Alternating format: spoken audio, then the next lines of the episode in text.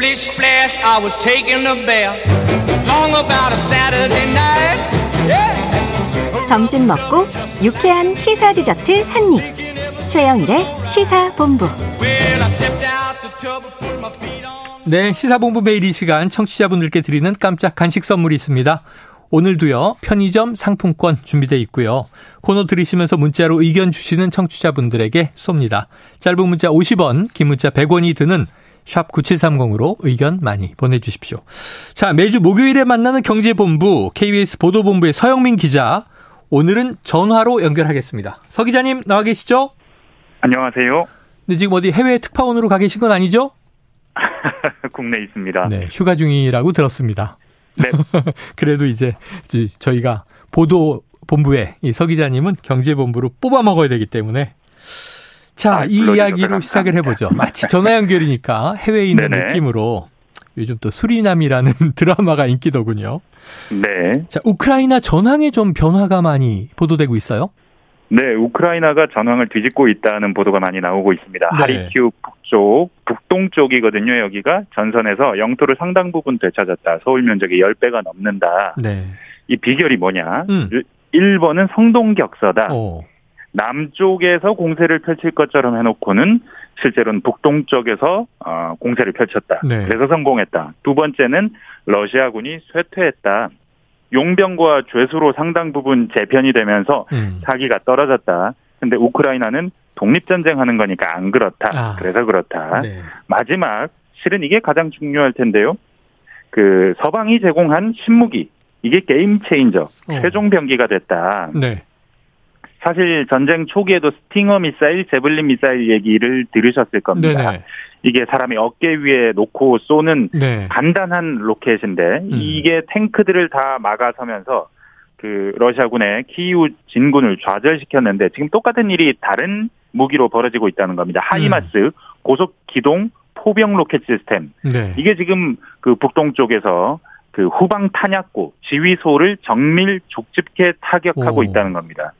또 하나는 고속 대레이더 미사일. 음. 이게 레이더 망을 추적해서 파괴하는데 하르키우 일대의 에, 방공 시스템을 무력화해서 지금 진군을 아, 속도를 빠르게 하고 있다. 그래서 게임 전황이 바뀌고 있다. 이런 얘기가 나옵니다. 네, 전략, 사기, 네. 그리고 역시 무기 체계.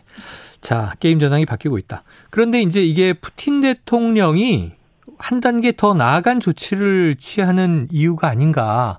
전환이 네. 이제 불리해지는 것이요. 그러다 보니까 이제 가스 공급을 완전 중단하겠다 이런 또 선언이 나왔어요.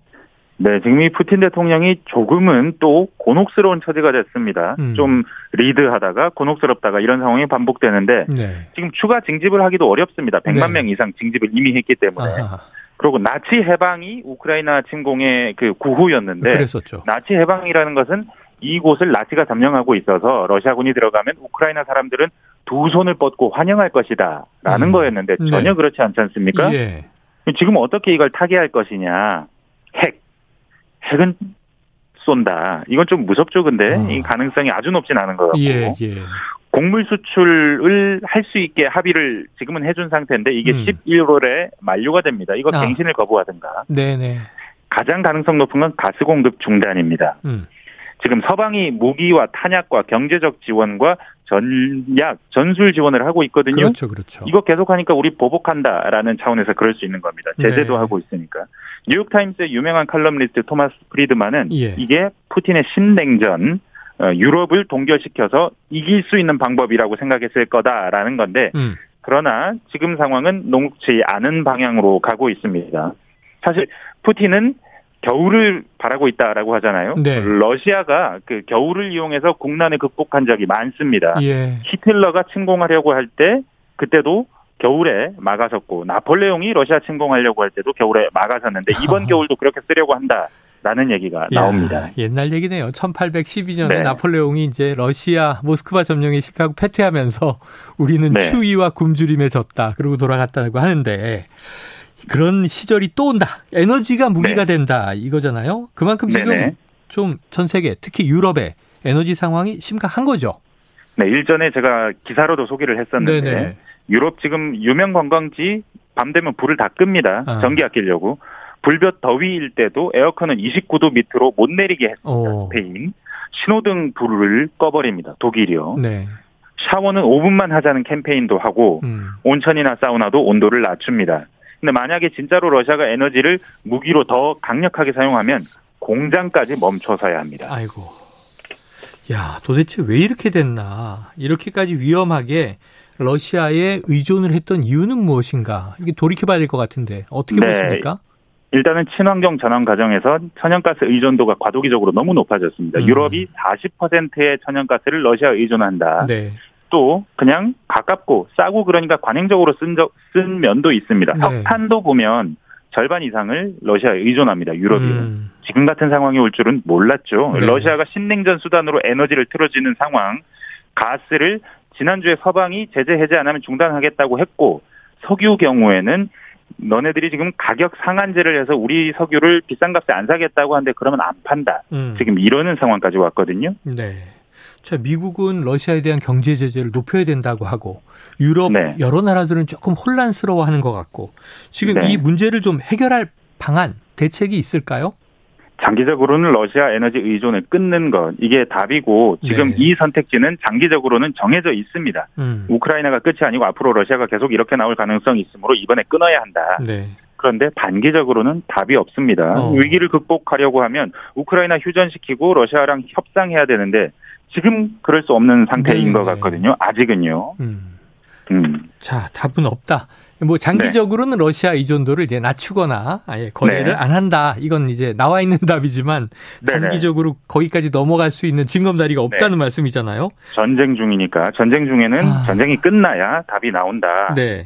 이게 환율이 저렇고 물가도 저런 상황, 지금 이런 상황. 이제 에너지 정책을 좀 돌아봐야 할 시점이 됐다. 네. 단기적으로는 친환경으로 과대, 중기적으로 화석연료에 잠시 기댄다. 특히 천연가스에 음. 이런 생각이 굉장히 나이브했다는 겁니다. 네, 네. 상황이 복잡해졌고 그러다 보니까 이제는 처음부터 상황이 복잡했다. 지금 복잡해진 게 아니다. 음. 애초에도 무시해왔던 점들이 이제 에너지 전환의 진실이 우리 앞에 드러났다라는 얘기가 나옵니다. 네, 전쟁 때문에 적나라하게 드러났지만 네. 이 복잡한 에너지 전환의 진실은 이미 쌓여오고 네. 있었던 것이다. 이런 얘기네요. 네. 아까 그 토마스 프리드만 뉴욕타임스 칼럼니스트 네. 예, 인용하는 통계가 화석 연료가 세계 에너지 사용의 82% 여전히 음. 5년 전에 비해서 3%포인트밖에 안 내려갔다. 이야. 미국의 경우에는 전기의 61%는 화석 연료고 19%가 원자력, 그리고 재생에너지는 20%밖에 안 된다. 음. 러시아 전쟁 전에도 장애물이 있었다는 겁니다. 네, 네. 하나는 규제입니다. 네. 사실 미국에서 풍력 발전을 해서 그 와이오밍에서 풍력 발전을 해서 라스베가스로 연결하려면 송배전선이 필요한데 음. 이게 17년째 설치가 안 된답니다. 어. 아, 사적인 토지 소유자와 협상해야 되고 관료제 절차 진행해야 돼서요. 네. 사실 우리도 밀양 송전선 아유, 갈등을 그랬죠. 겪어봤더니 이게 그랬죠. 무슨 말인지 알 겁니다. 네. 자원 희소성. 사실 코발트 같은 자원은 예전에도 설명드렸지만 이게 콩고에만 있는 자원인데 네. 이게 리튬이온 배터리의 핵심 광물입니다. 이거 음. 중국이 사실상 지배하고 있고 네. 중국에 끌려다닐 가능성. 아니면 리튬 같은 경우에는 훨씬 흔한 광물이지만 훨씬 더 많이 필요합니다. 음. 근데 이걸 만들려면 포르투갈 같은 나라에서는 광산을 만드는 것조차 승인을 받는 것조차 어렵고 네. 미국에서도 승인이 났는데도 생산을 못합니다. 어. 거기서 꿩과 야생동물이 생태계가 있다. 네. 그런데 이거 어떻게 지금 개발하겠느냐. 이런 말 생기면서 바이든도 뒤로 물러섰어요. 음. 그 중국조차도 칠레 광산 개발을 하려다가 주민들이 리튬 광산은 물을 많이 쓴다는데 음. 우리 물이 부족해진다. 반발해서. 그러니까 친환경 전환이나 그 그에 필요한 광물을 얻는 과정이 결코 순탄치 않은 겁니다. 네. 이게 추진이 여러 가지 네. 이해관계가 얽히면 쉽지 않은 것 같아요. 네. 자, 친환경 에너지 전환에 필요한 자원이 있고, 자, 캐면 된다고 하지만 또 이 지금 충돌들이 발생하고 하루 아침에 네. 해결되지 않는다. 이 우리나라는 하나 네. 더 해야 됩니다. 뭐 있습니까? 꿈을 대고 있습니다. 네. 꿈을 대고 있다. 네, 우리 느리고 계획이 없습니다. 네. 천천히 갑니다. 아, 우리나라는 중화학 수출 공업이 많아서 전기를 많이 쓰는데도 대책이 부족합니다. 네. 국제 환경 단체들이 우리나라를 환경 천덕꾸러기 취급하거든요. 환경 악당. 네. 석탄을 너무 많이 쓰고 해외에도 석탄 발전소를 짓는다. 한전을 공격할 때 그러고요. 네. 최근에는 기업들의 에너지 전환 행동을 촉구하는 국제 단체 에서 한국의 신재생에너지 목표가 축소됐다고 실망스럽다라고 보도도 합니다. 어. 이건 단순히 환경을 생각하는 차원에서가 아니고 기업 경쟁력에도 문제가 된다는 얘기입니다. 아, 기업 경쟁력으로. 그럼 기업 네네. 경영에도 에너지 전환이 큰 영향을 미치겠네요. 네네 대통령 선거 과정에서도 RE100 아. 들어보셨을 겁니다. 네네. 발음 정확하게 해야 합니다. 100% 재생에너지로만 기업 활동하겠다는 음. 약속 구글, 애플 같은 세계 큰 회사들 300개 이상이 했는데 음. 삼성전자 아직 못했습니다. 네. 이 답이 없습니다. 우리나라에서 생산되는 전기로는 답이 나오지 않아요. 아, 그래서 지금 우크라이나 전황에서 에너지 전환까지 답이 없는 상황까지 계속 이어지고 있는데 네. 선진국들의 에너지 전환 계획도 나이브했고 우리도 음. 더 나이브했다. 뭐 이런 얘기가 되고 앞으로 좀 바뀌어야 한다. 우크라이나 사태 계기로 현실을 직시하는 계기를 만들어야 한다라는 얘기입니다. 네. 세계 에너지 사용의 82%가 네. 이게 화석연료다. 3%밖에 5년간 내려가지 않았다. 그런데 네. 이제 탄소 제로 시대를 2030년, 2050년 얘기하고 있으니 말이죠. 이 모순적인 아이러니를 어떻게 해결해야 될지 답답하네요. 오늘 말씀 현실적이면서도 빨리 가야 합니다. 네. 큰일입니다. 빨리 가야 한다. 고맙습니다. 네. 감사합니다. 예, KBS 보도본부 서영민 기자와 경제본부 함께했습니다. 자, 오늘 편의점 상품권 받으실 당첨자는요. 4340-1954-6686-4048-8116님입니다. 자, 여기까지 오늘 소식 전해드리고요. 저는 내일 낮 12시 20분에 다시 찾아뵙겠습니다. 청취해주신 여러분 고맙습니다.